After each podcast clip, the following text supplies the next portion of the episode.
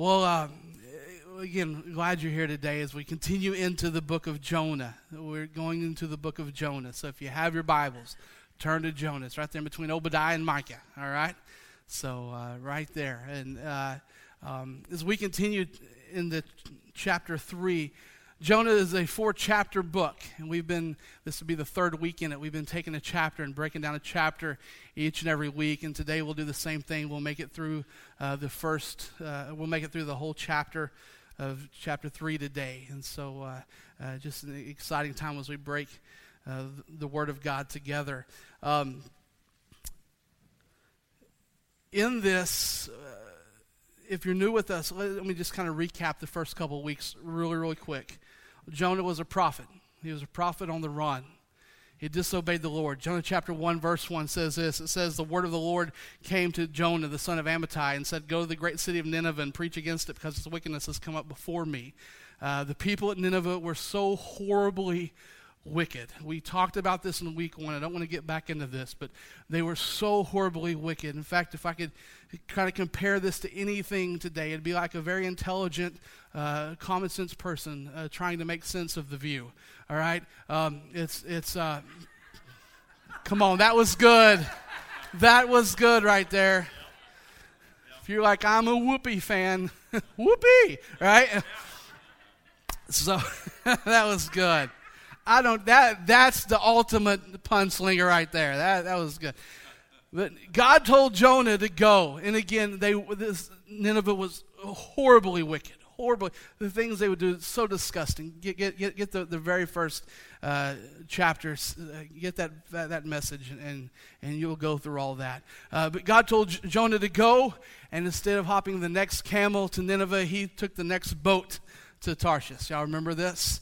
And as he goes, the boat's about to break up. Jonah says, It's my fault, throw me overboard. After a lot of reluctance, finally the sailors do so. They throw him overboard. Scripture says that God provided a great fish that captured Jonah.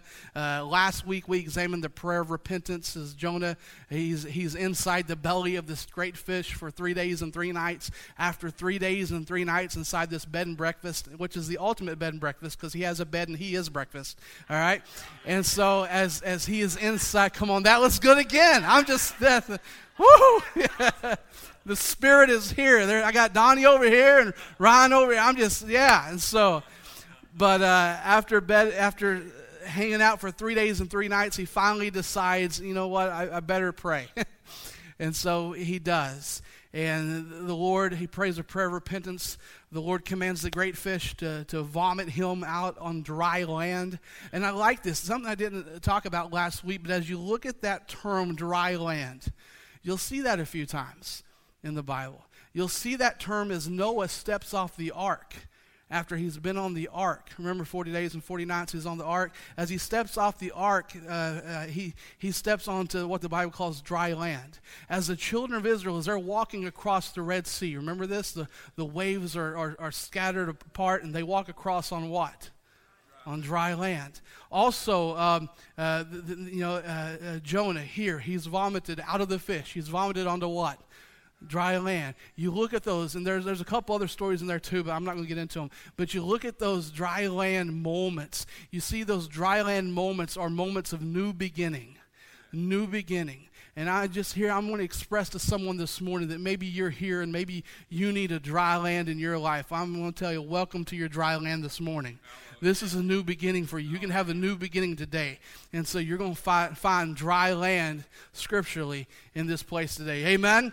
Those are beautiful, beautiful pictures of what God wants to do through His grace and through His mercy. Finally, we get to chapter 3. That's where we're at today. Jonah chapter 3, verse 1. And it says this It says, Then the word of the Lord came to Jonah a second time. I want you to circle that word a second time. Okay? That Hebrew word is the word shani. Shani. The word of the Lord came to Jonah Shani a second time, where it means again. And it doesn't just mean a second time, it means again and again and again and again and again. The way I finally got Jenny to marry me, I came to her again and again and again, right? And so we, we uh, this word means again and again and again. The one who did not deserve a second chance got a second chance. Aren't you so glad that you got a second chance? Aren't you so glad you got a third chance? Aren't you so glad you got a 437th chance and a 1036th chance? Come on. And so the word of the Lord came to Jonah again. And uh, a lot of people I know, they, they won't give people a second chance. Well, you messed me over once, I'm done with you. That, that's just a lot of, that, that's, that's, that's the, the way a, a lot of us are. But God is a God of second chances. How many of you have ever watched Veggie Tales? You want to break out in this song right now, the peas and the carrots and everyone's singing it. God's the God of second chances. And so this morning, I want to tell you, God's the God of second chances. And maybe you're here this morning and you have never surrendered your life to God. I'm telling you today, He is coming to you again. He's giving you an opportunity again. Others of us, like Jonah, we've been in fellowship with God, but we've been disobedient. In the last chapter, Jonah said, What I have vowed, I will make good. And maybe there's someone here today, you, you said, God, if you'll just get me out of this mess, I'll, you know, I'll, I'll serve you, God. I'll give you my whole heart. And maybe it's time to make make that vow good in this place because the word of the Lord is coming to you again today. As a student, I remember when a friend of mine passed away. Actually, he was a, a young man that I really looked up to and I really respected. And when I was in uh, probably late elementary or early junior high, this was a young man who. Uh, who was very, very popular in our school, very athletic. My, my father was his ag teacher, and, and uh, uh, we used to go to his house, and, and I, I, just remember spending uh, a lot of time with this guy, and man saying, man, when I grow up, I want to be like that dude because he was athletic and he was smart and he was good looking, and, and all the girls wanted to date him, and you know, and, and I just, uh, yeah, that's that's that's that's the guy. And then I remember a night when he was uh, uh, after a homecoming football game, he was killed by a drunk driver on his way home and just uh, his name was Alan Esco. And it just shook our community. It shook our school. And I remember being a, just a young, young guy. I was probably fifth grade, sixth grade, something like that. But it shook me. And I remember attending his funeral. It was one of the first funerals I can remember attending. But I remember attending his funeral there in our basketball gymnasium, packed house, tons of, of people. And I remember the preacher talking, and, and it was the, one of the Baptist, no, it was the, the, the Christian church pastor, Tommy McCullough and he began to talk and as he began to, to talk i can, I can remember i remember the spirit of god moving upon my life saying it's, it's, it's time to, to start this thing. It's, it's time that you, that you open up your life to me. But, but i'll be honest i kind of rejected it and then a few years later, I'm attending a youth group over at McAlester First Assembly of God with uh, some of my friends. Uh, you know, when, when I grew up at Haileyville, uh, when, the whole time I was there, you know, I was the youth group. You know, how, how many grew up in a church like that? You know, I was the youth group. When I come in, the youth group was there. I, I was it, which made us, by ratio, a great youth group. Right? People say, "What kind of youth group you got?" The best. Everybody, everybody gives. Everybody loves. You know, uh, I was it. you know, and so I'd go to youth group with some of my friends over at McAlester, and and, uh, and I remember their youth pastors. Their name were Roger and Tammy, and and I remember one evening we were over at their house and just having kind of a hangout after a youth group one night, and and Roger he kind of set me down. He said, "Man," he said, "You know, I've just known you a few months, but man, there's something God wants to do through your life. I just feel like God has a has a call to preach on your life, man. When you get up and talk, when you talk in front of the youth group, like they, they you know, they're, they're, just there's something there, and I just want to encourage that in you. And I thought, no, there's nothing there. I'm not going to be a preacher. I'm not going to be a pastor. I'm going to work with hogs. That's what I'm going. To, you know, I'm going to work with with livestock. That's what I'm going to do. And uh, and and you know, I was going to be an ag teacher. That's what I was going to do. And and so I put that aside. I rejected it again. And, and then uh, some of my friends in high school, they went to this place called Falls Creek. Anyone ever heard of Falls Creek? And, and all my friends were Baptist. I was the only tongue talking person there, right? At this time, I wasn't even tongue talking. But I was the only, you know, and all my friends were Baptist. Said, hey, you should come to Falls Creek with us. It's a blast. Nah, I don't want to go. And, and they said, well, you know, there's basketball there. And I'm like, oh, hey, hey, hey, what? There's what? There's sports? Yeah. And they said, and Amancha's going. And Amancha was this young lady who I'd had a crush on. All, she was like a senior, and I was like a, you know, a 10th grader. I didn't stand a shot. You know, I was like, Amancha's going. I'm there. Bless God. Hallelujah. Right? I'm there. And so I went. And there, y'all remember a, a group called Point of Grace? You remember that group? They sang, they gave a big concert on the last night. And they gave an altar call. And as they gave an altar call, I never felt the Spirit of God pull me in so strong. And I was like, no, no, no, no, no. I don't want to do this. Not here. I came for basketball. That's what I came. And I rejected it again. Some of you are looking at me like, have you, have you accepted it yet? Please tell me you have. but finally, my junior year of high school, I was at a revival over in McAlester, Hilltop Christian Fellowship. And as I was at that revival, there's an evangelist by the name of Roger Brown, and he began to speak. And as he began to speak, I knew uh, I had found my well, that this was it. It was time to turn my life over to the Lord. And I did. And that night, I got saved on that night. And the very next night during revival, I come back and I got filled with the Holy Spirit the very next night. Got filled with the power of the Holy Spirit. And, and uh, I, I grew up in church, but I hadn't grown up in Christ. Come on, somebody. I grew up in church, but I hadn't grown up in Christ. The church had me, but Jesus didn't. That night he found me, and he got all of me. And I turned all my life over to him. And there are those who you will experience the grace of God today. I believe that with all my heart as we begin praying and talking about you, you will experience the grace of God today. How many remember an etch a sketch? You remember these toys called etch a sketches? What do they call them in Arkansas? Uh, computers. Yeah. Come on.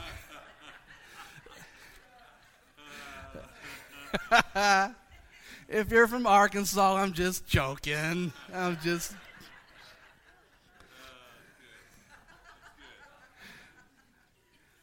How many y'all remember Etch a Sketch? Y'all remember those things? I, we used to have one of those. And remember, you'd take it and you'd turn the knobs and you'd make all the little lines. And, and then what would happen when you were, when you were done? What, what could you do?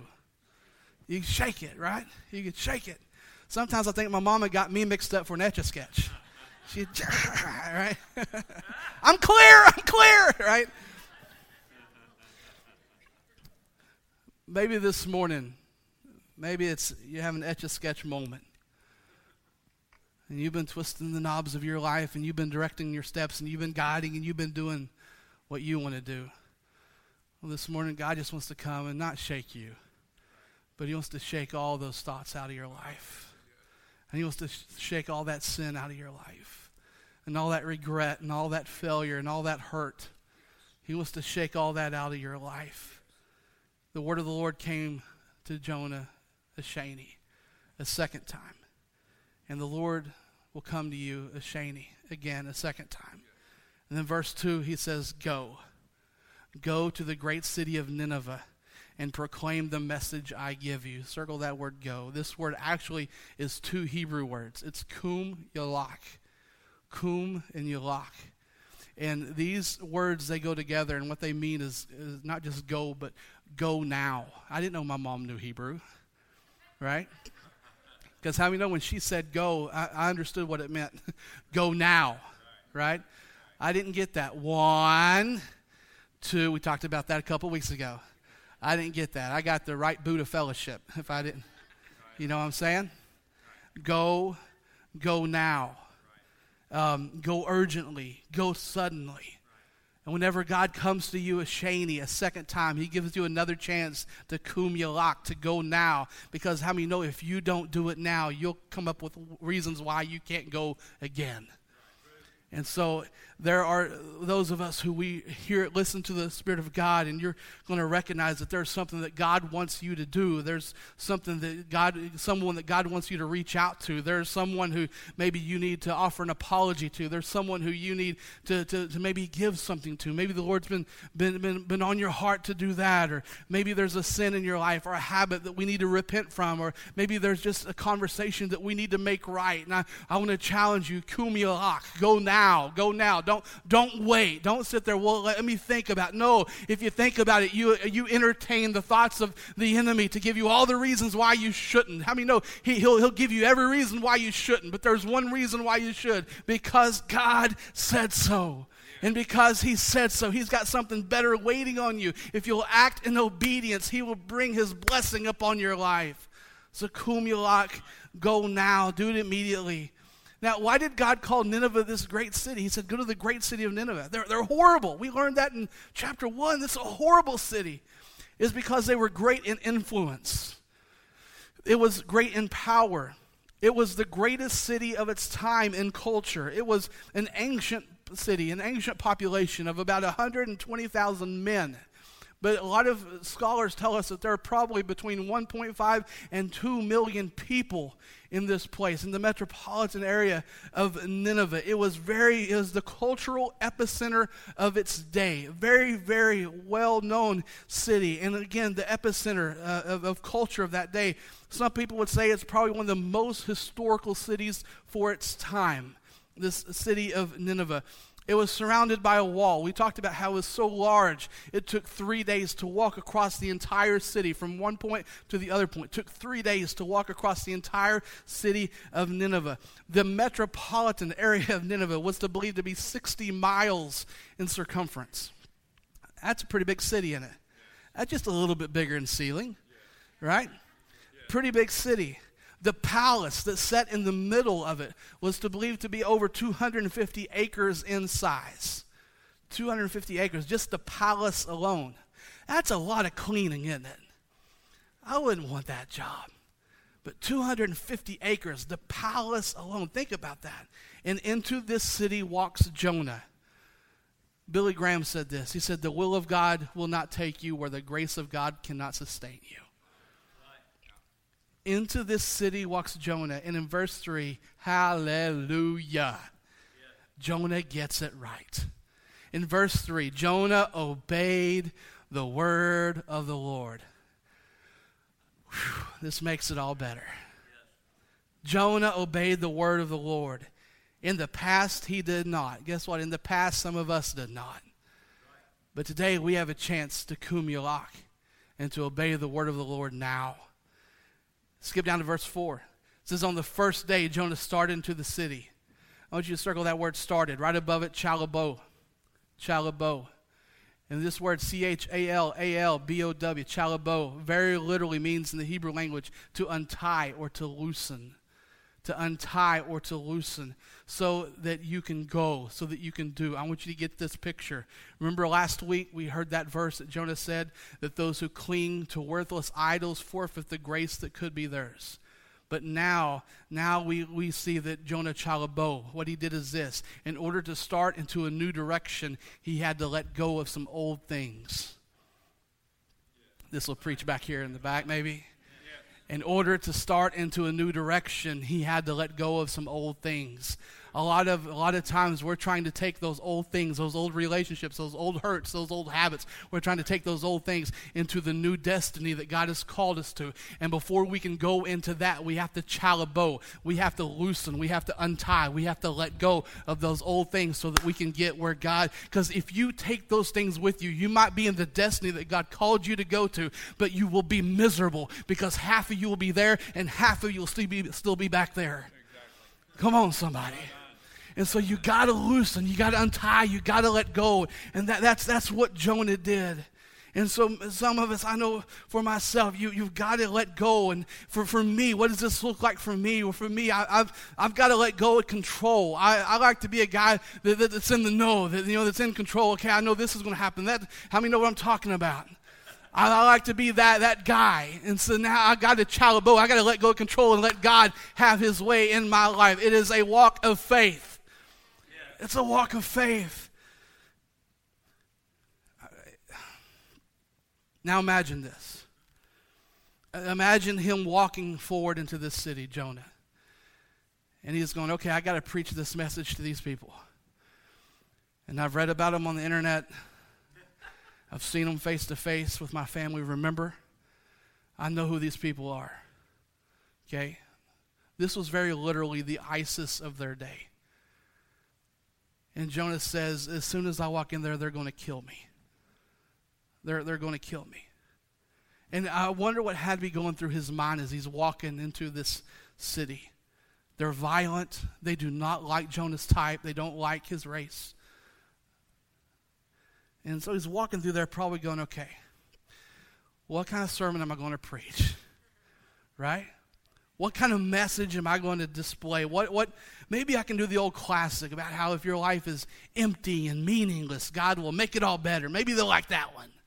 Or, or, or maybe, uh, you know, my old three points to happy life. You know, uh, uh, one thing, uh, be happy. Number two, stop being mean. And number three, think happy thoughts. Yeah, that, that, that's good. That's good. Oh, step four, don't worry, be happy. I could write a song about that. Right? I'll put a poem on the end. I'll do a funny joke. And man, uh, yeah, yeah, that, this, this should be good. This should be good. But how many know he didn't do anything like that?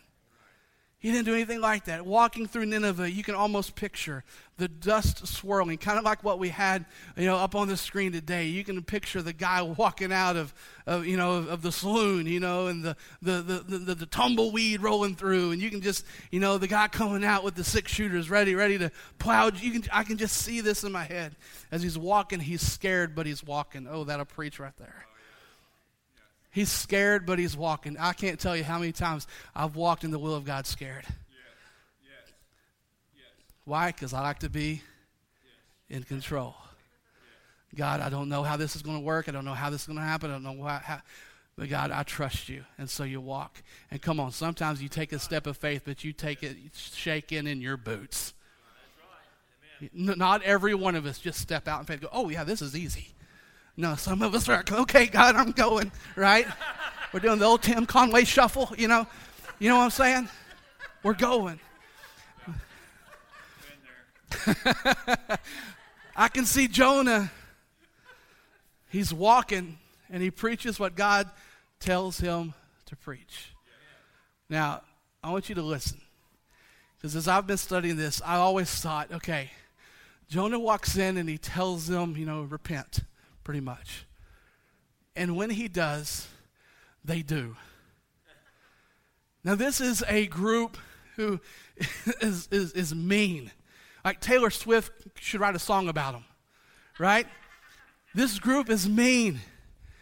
And so I always thought, how in the world did Jonah just walk in? Was it like big guys that God stationed behind him? Like, listen to him or die, right? How, how did this, how many of you have ever thought about that? How does this work? How does Jonah go in? And then all of a sudden, this whole city, who has this huge reputation of being just, just uh, meanie brats, right? How do they say, okay, we'll do it, right?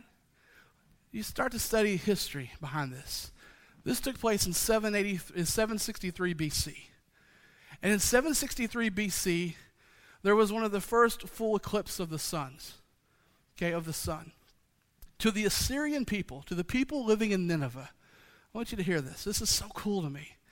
Eclipses, comets, stars, shooting stars, hurricanes, and other natural phenomena were often warnings from their pagan gods, they believed, of incoming doom. Someone or something had offended a god. And around that time, around this time that Jonah enters into Nineveh, there was a brutal famine that had occurred. They were suffering from unrelenting enemy attacks. The, the people around them had pretty much gotten sick and tired, so they had joined forces. But every time they would come, Nineveh would just wipe them clean. But how many know it takes a little bit out of you have to defend your city all the time? And so they were, had these unrelenting attacks that were coming out of them. They were struggling from internal revolts. There was an overthrow that same year. Uh, people were trying to overthrow the king and overthrow uh, uh, his, his rule and his reign. And then this solar eclipse happens. And when this solar eclipse happens, it puts everyone on high alert from the king all the way down.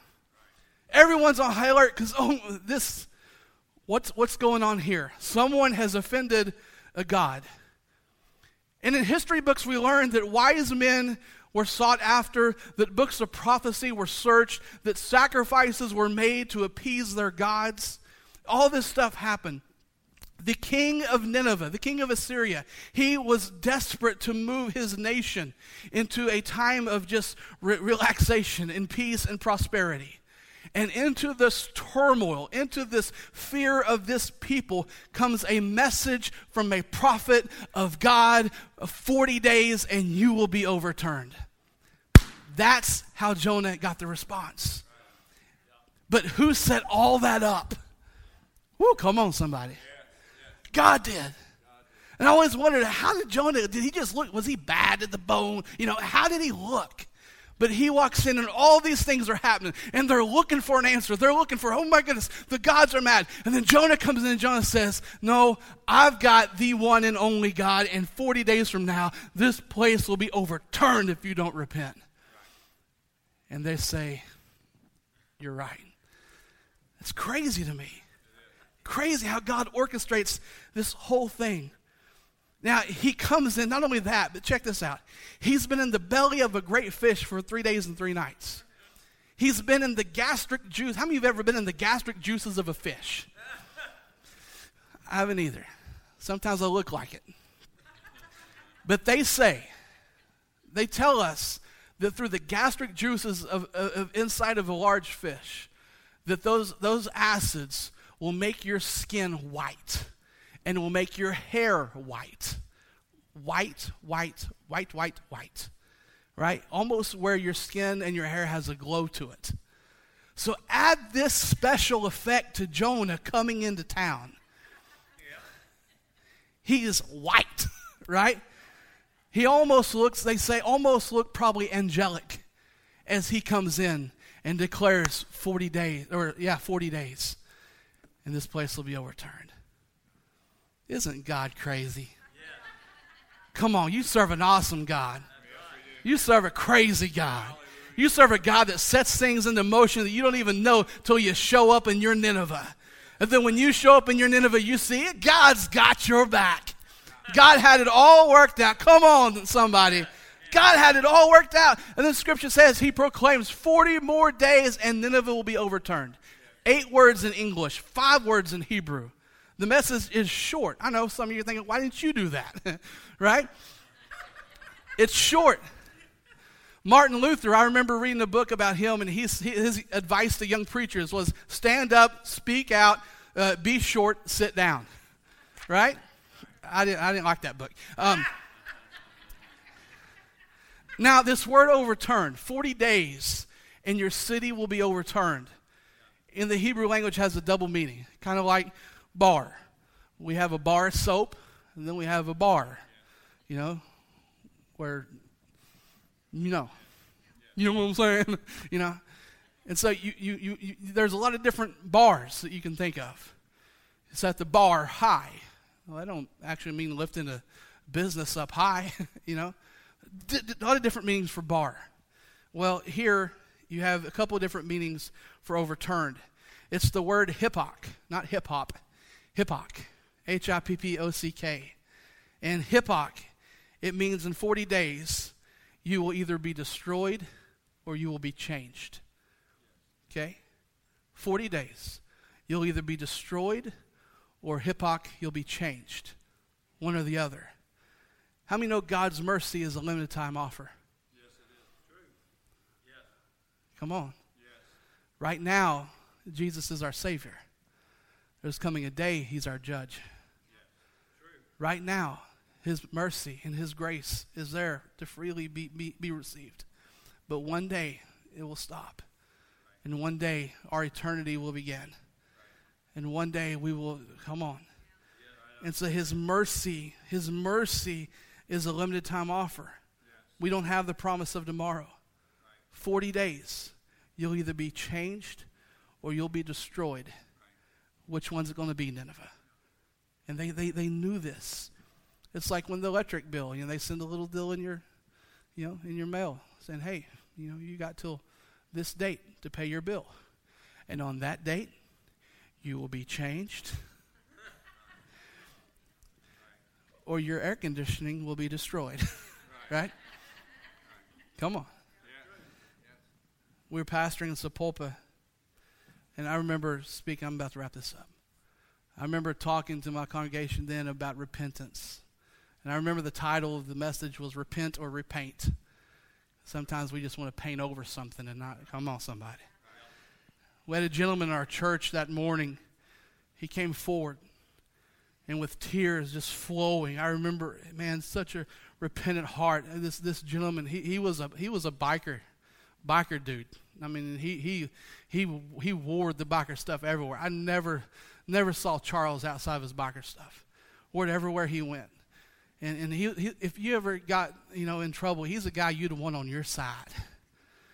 And he come forward that morning, and I can remember it, man. It just blew me away to see him weep, the way he was weeping, you know. And he was weeping. He was crying out to God, and there were people around there praying. And man, he, he gave his heart to God that morning. His wife had been coming to church for, for, for years there, but he'd always been on the run. Well, he had his well moment. And now he come and gave his heart to the Lord that day. And that night, a little after 10 o'clock, we're sitting in the parsonage and I'm sitting in the easy chair and trying to wind down from the day. And that night we get a call from the hospital there in town and they said, Pastor Jared, can you please come to the hospital? We have a family in your church is here and they, they really need you at this time. And so I went and it was Charles and his wife Diane. And I know that sounds like royalty from England, but I promise this is real people. And as we went there, uh, Charles didn't make it. Charles didn't make it. I did his funeral that Wednesday after he gave his heart to the Lord that Sunday. 40 days, and you'll be changed or you'll be destroyed. He had no clue he was on day 40. He had no clue. And that day, things changed in his heart. And that day, he went to heaven to meet his Savior. Had that morning not happened, he'd have went to eternity without Christ. But the word of the Lord came to him that day, and he responded, and he was changed. And today, he's waiting on us with the Lord and Savior Jesus Christ. Verse 5. Verse 5 is one of the most difficult verses for anyone living that time to believe. We'll get through these real quick. It says, Then the Ninevites believed God. Notice who they didn't believe. Who? Jonah. They believed who? God. They believed God. They declared a fast. Man, how many know that's getting intense? And so they declared a fast from the greatest to the least. They put on sackcloth. Now go back to the beginning. They believed God. You need to understand for a first time reader reading this of this day, they'd be like, no way, that's not happening. That, that's like us today, like us saying, hey, did you hear this morning? All of Hollywood turned to the Lord. and the women on the view led the way. you know? And did you hear it down on the strip in Vegas? They turned all the casinos into houses of worship where they can reach out to the poor. Yeah. Did you hear about that? Did you read that in the news this morning? See, us trying to believe that is like people trying to believe that Nineveh had turned to God. They'd be like, no way. No way. Not those guys. But they obeyed God. They heard the word of the Lord. They obeyed God. Then verse 6 through 9. When the news reached the king of Nineveh, he rose from his stone. He took off his royal robes. He covered himself with sackcloth and sat down in the dust. For the king to take off his royal robes, no one was, was to see the king uh, uh, when he was dressed this way. And for him to take off his very best and come and sit down in the dust, uh, in sackcloth and in ashes, they say, is he, is he done that? Man, that, that was a huge, huge move for that city as they saw that happen. And as the king says, You know, I'm, un, I'm unworthy. I'm unworthy. I need forgiveness of this God. Then in verse 7, it says this It says, He issued a proclamation to Nineveh. He said, By the decree of the king and his nobles, do not let any man or beast or herd or flock taste anything. Do not let them even eat or drink. So the people said on their own, We are going to fast from food. The king then said, Hey, we're going to raise a standard. Not only are you going to fast, but even your dog Fido is going to fast. Even those cows out in the pasture, they're going to fast. Even those horses, they're going to fast. Those sheep, they're going to fast. Those pigs, they're going to fast. Don't you dare fry them up. We're fasting from them right now, right? He says, everything, everything, we're going to fast everything. And then verse 8, let man and beast be covered with sackcloth. Let everyone call urgently on God. Let them give up their evil ways and turn from their violence. Let them change, not just with their words, but with their actions. In verse 9, who knows that God may yet relent and with compassion turn from his fierce anger so that we will not perish. Who knows? Will God give us a Shani? Will God give us a second chance? Everyone's fasting. I read this. I read that at, uh, if you had 10 head of cattle that fasted for one day, you can hear their cries for over two miles away. That's crazy because I know if we don't feed our kids for 30 minutes, you can hear them five miles away. right?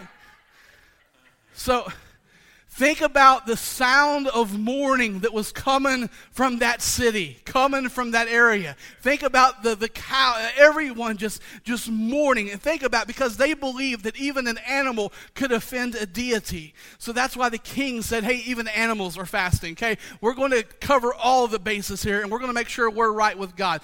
Jonah comes out, he's preaching fire. The Ninevites, the people with the photos from the God, they said, okay, we're going to turn to God. And, and, and there are those right now who you may feel like, you know what, I'm so far from God, there's no way. No, no, no, no, no. If Nineveh can come to God, I promise you there is grace and mercy for you too. I promise you, it is there. And you know, and you, you you never know the person who seems the furthest from God inside might be the closest to giving that giving their life, turning their heart and saying, God, I give you everything this morning. The Ninevites, they repent. And if you study history, sadly, their repentance don't last very long. It just lasts for a short period of time if you study through history. But uh, it's, it's rather short lived. But here we see the grace of God. We see it at work. Verse 1, God showed Noah, Jonah grace. Verse 10, God showed Nineveh grace. When God saw what they did and how they turned from their evil ways, what did he have on them? He had compassion. He relented from what he had threatened. God gave them a second chance. And I pray that as I start, I'm closing right now, I pray that as I start this 37th year of my life, that God, the things I messed up on, the things I have let go, and the thing, I pray that God will give me a second chance as well. That God will, will refresh the wind in my spirit and give me a second chance to start and to reach and to do it over again. Because how many know when you mess up, when you make a mistake, you don't get to start where you want to. You got to go back to where you lost it. Start there and then move forward from there. So wherever you lost it, I want to encourage you, go back. Go back to where you lost it. Go back to, to, to, to where, where it evaded you. Go back to, to, to where you, your peace was gone. Go back to where your joy was gone. Go back to where you lost hope. Go back to where you lost that vision for your life. Go back to where you lost that passion for Jesus Christ. Go back to that point, and I promise you, God will meet you there, and He'll give you a Shaney. He'll give you a second chance. Amen? Amen.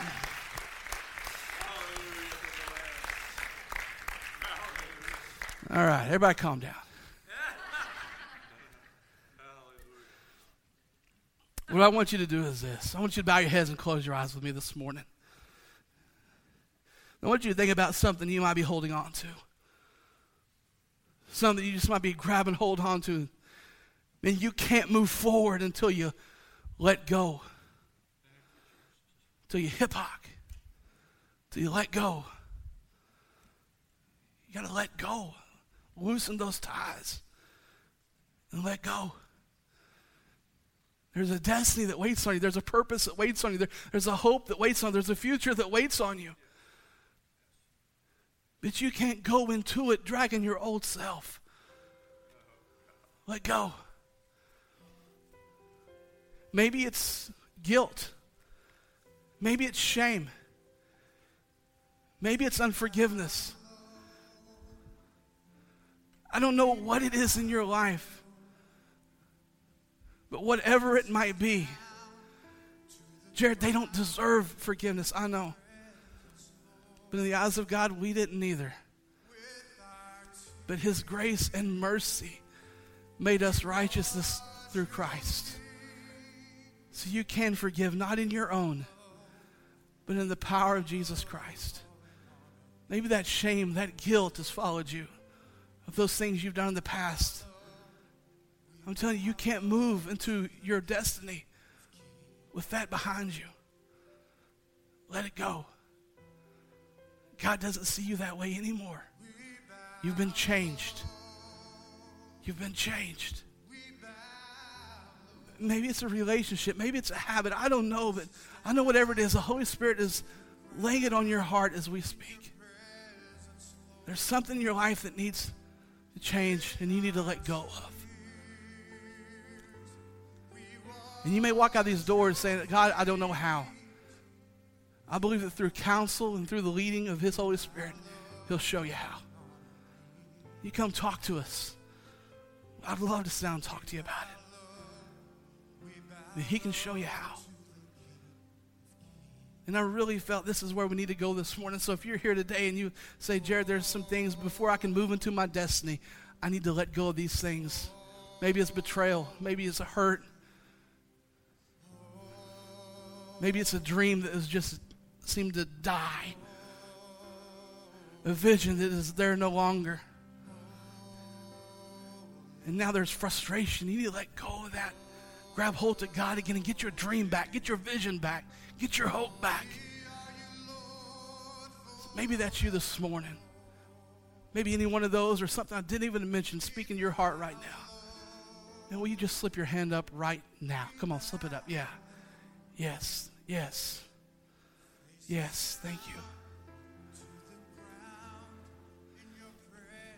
Anybody else? Yes, thank you.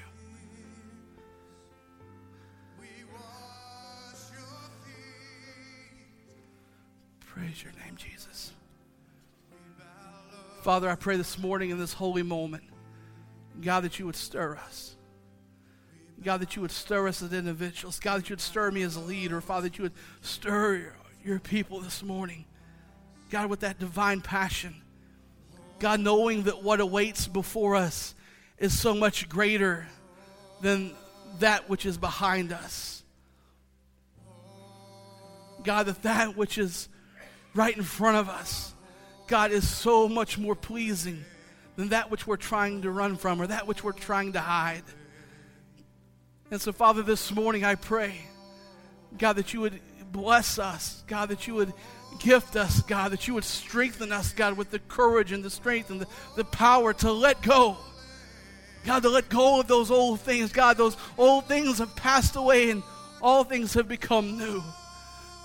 So, Father, give us the strength to keep going. God, give us the strength to release. Maybe, God says some of the things we hold on to is security. Some of the things we hold on to is, is, is, is, is, our way, our control. God, us, us seeing, okay, this is how it's going to work. No, no, we got to let go of that, God, and trust you with everything before us. And so, Father, I pray this morning. I pray for those who raised their hands and those who didn't, but maybe right now your Holy Spirit's speaking to their heart. And I pray this, this morning they would make that decision. And God, they would seek through your word, they would seek through the Holy Spirit, they would seek through, through, through counsel of another brother sister. God, how to release, how to let go if they're struggling with that. And God, let us venture toward our destiny. Let us venture toward our hope. Let us venture toward our future, laying aside all things that are old and taking up this new power in Jesus Christ. God, we love you. Thank you. Thank you for a second chance. Thank you, Lord. And we ask it in Jesus' mighty name. And everybody said, Amen.